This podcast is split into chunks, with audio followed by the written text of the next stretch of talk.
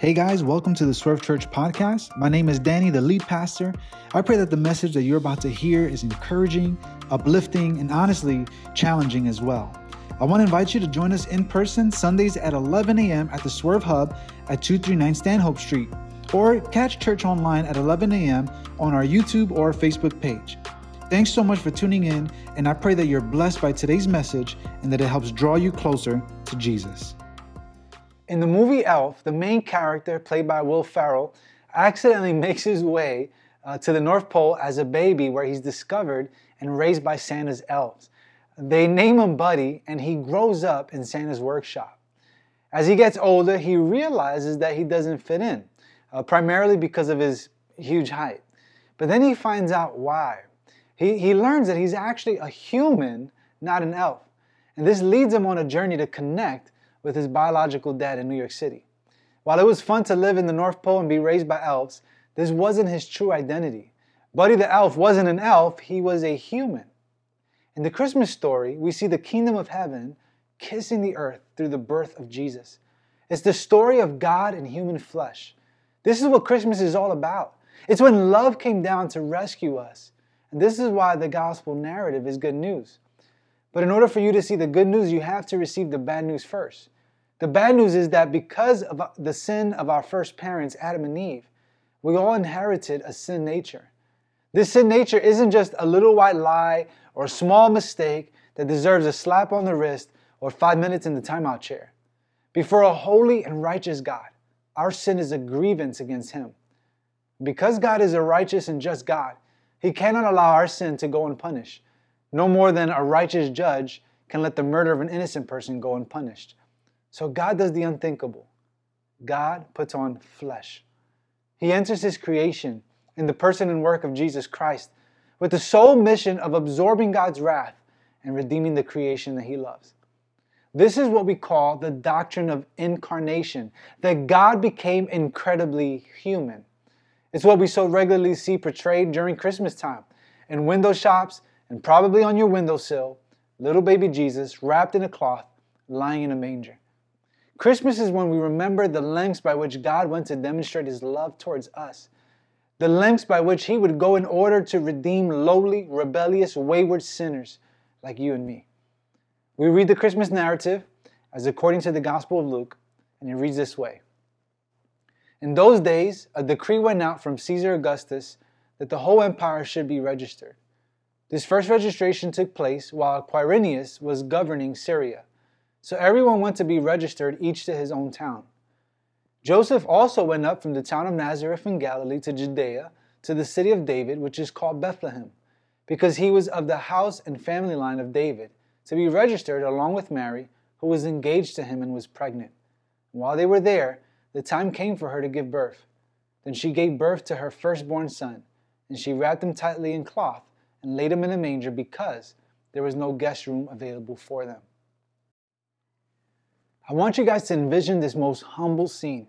The God of the universe enters into his own creation as an infant. He's laid in a manger, not even placed in a crib or in a bassinet or on a mattress. The King of heaven is gently placed in a manger. And how did it happen? It was through a miracle. It was by means of the miraculous. Because as through one man sin into the world, it would need to be resolved by one man. But as I mentioned earlier, this sinful nature is inherited by birth. So this man cannot come by natural means, but by supernatural means.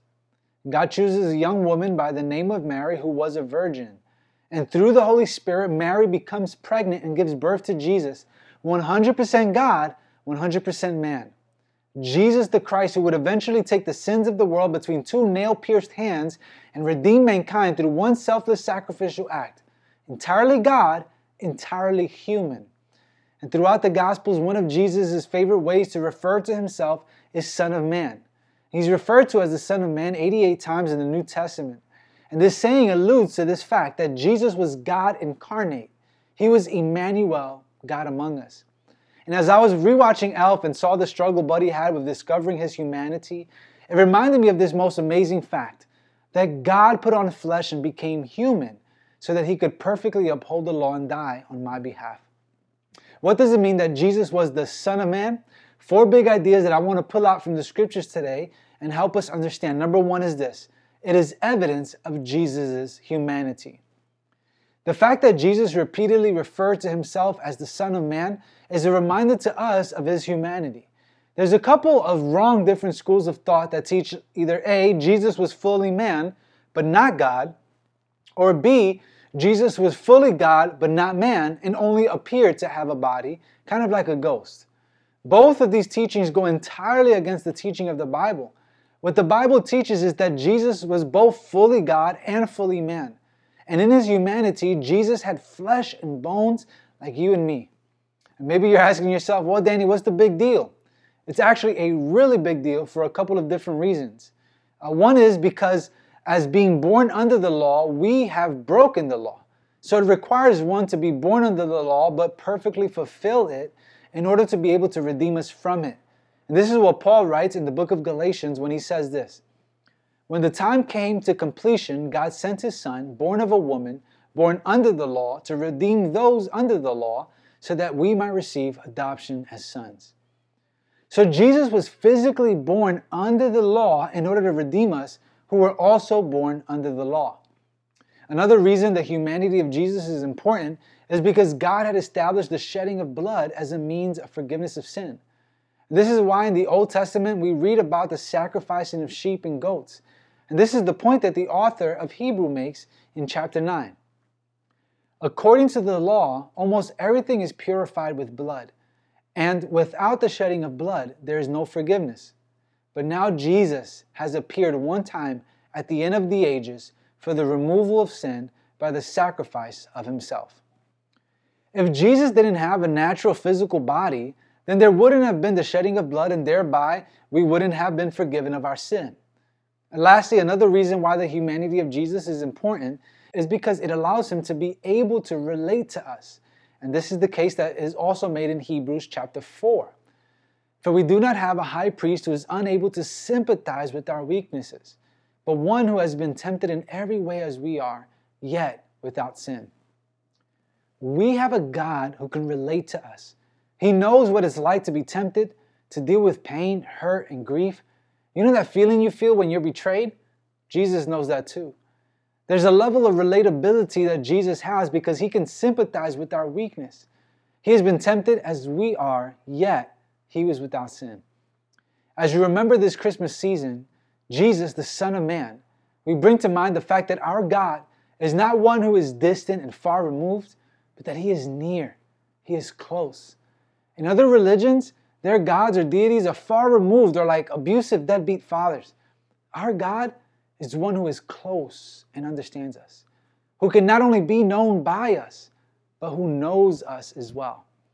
And this should bring you great comfort If you're struggling today, if you're experiencing pain or grief, if you're fed up with temptation and sin, or if you're tired, stressed, and weary, Jesus knows and He understands, and He's close to you in your struggle.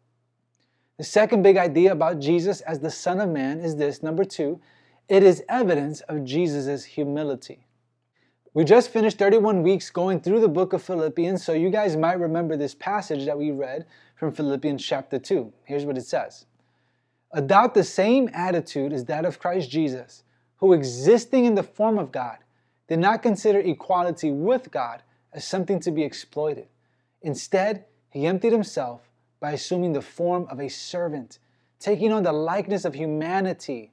And when he had come as a man, he humbled himself by becoming obedient to the point of death, even to death on a cross. In looking at Jesus as the Son of Man, we are floored by the fact that God would put on flesh in order to save us. Paul describes this emptying of himself in order to take the form of a servant. And this is hard to grasp because we live in a society where we want to do the opposite of emptying oneself. Are you, are you kidding me? We want to be glorified. We want to be memorialized. We want to be worshiped.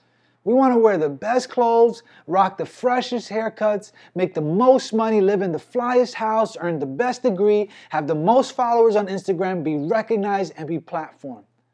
And then, in stark contrast, we have Jesus, the Son of Man, who the Bible describes as being born to impoverished teenagers and having to be placed in a manger. The Bible describes him in many instances not even having a place to lay his head. The book of Isaiah says that there was nothing beautiful or majestic about his appearance. But when you look at the nativity scene and when you read the Christmas narrative, I want you to think of the humility of Christ. He traded his throne for a crown of thorns. He traded the worship of angels for the murderous threats of a religious mob. Did you ever consider this? The God of the universe became flesh and had to learn how to talk. He had to learn how to walk. He was cradled by Mary and put down for a nap. When you consider Jesus, the Son of Man, consider the great humility of Jesus. As a follower of Jesus, is humility something that marks you as distinct and unique from the rest of the world? The verse we read in Philippians a moment ago is a call for us to adopt the same attitude of Christ. That attitude is an attitude of humility, not of pride. And as we continue through the Christmas season, there will be a temptation for you to get caught up in the selfishness of the consumeristic society that we live in, to make it about us, about our wants, our needs, our desires. But let's instead remember the humility of Christ. And in turn, let us follow in his example of humility.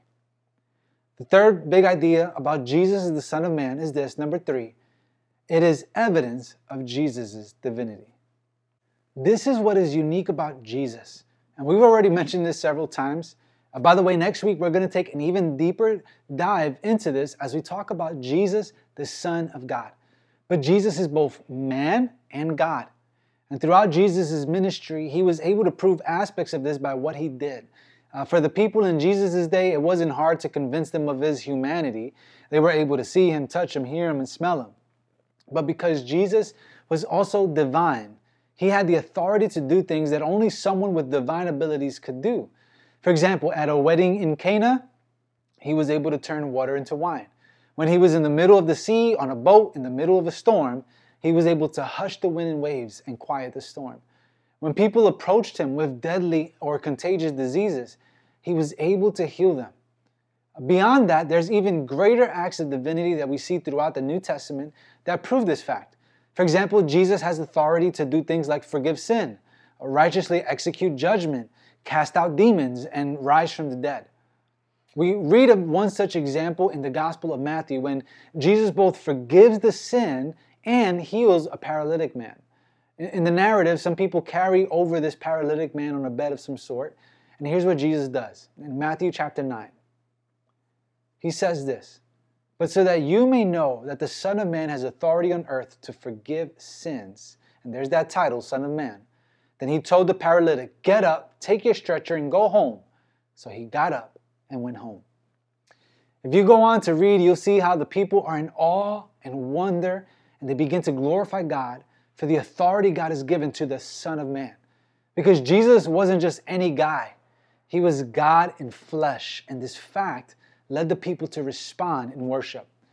This is the, the conclusion you have to draw when you look at the life of Jesus. This is the decision you have to make. Is Jesus who he claimed to be? When you examine the evidence, does it lead to Jesus, the one who can forgive sins? Because here's the thing He's either Lord or lunatic, there's no in between. C.S. Lewis, the author of Chronicles of Narnia, writes this Either Jesus was and is the Son of God, or else a madman or something worse. You can shut him up for a fool, you can spit at him and kill him as a demon, or you can fall at his feet and call him Lord and God. The question that hangs in the balance for each and every single one of us today is who is Jesus? Is he who he claimed to be? Otherwise, what are we doing here? Why waste our time? But if the evidence leads to Jesus, if he truly lived the perfect and sinless life that we were incapable of living, and if he died in our place for the forgiveness of sin, and he rose from the grave, then that changes absolutely everything. And this means that Jesus is worthy of our worship and surrender. Maybe this is the first time you understand Jesus this way. You've heard the Christmas story, you have the nativity scene at home, you've been to Mass or to church, but this is the first time that you recognize Him for who He really is the Savior of the world. And I want to encourage you to do the only reasonable thing, which is to surrender to the Lordship of Jesus Christ. to accept God's free gift of grace made available to you in Christ Jesus. As with any true gift, you cannot earn it, you do not deserve it. It is simply a gift which you receive, embrace, cherish, and treasure. If you've yet to put your faith in the true Jesus of the Bible, you have an opportunity to do so today. For all of us here today, what should this truth do to us? As we enter the Christmas season, as we remember the birth of Jesus, as you look at the nativity scene decorating windowsills all over our neighborhood, remember what that means. Remember that it represents the lengths by which God would go in order to redeem whom He loves. Allow it to develop within you an overwhelming sense of gratitude and humility for how madly in love He is with you. So much so that He would enter into your world and live among you. Father, we praise you, God. Who could dream up a God so merciful and so kind and so gracious that He would enter into our mess in order to rescue us from destruction?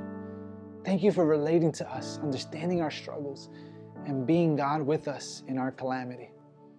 Thank you for your humility, for laying down your life as a sacrifice for our sin. Empower us, Holy Spirit, to adopt the same attitude as Christ. Help us to live as humble examples of Christ in our community. Jesus, we declare you to be God. And as such, we submit and surrender to your Lordship. Wherever our lives are in contradiction to this truth, we pray that you would lovingly correct us and place us back on course.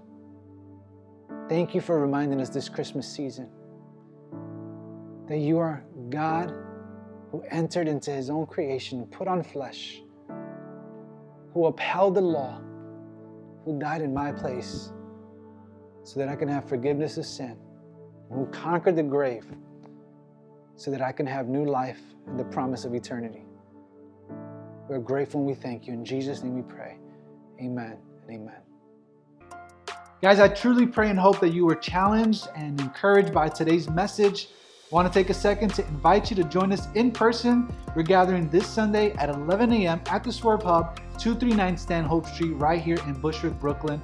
Uh, and come on over, join us, come to the Swerve Hub. Let's worship together. Let's get together. Let's worship God together. Let's learn and grow together. Let's fellowship together.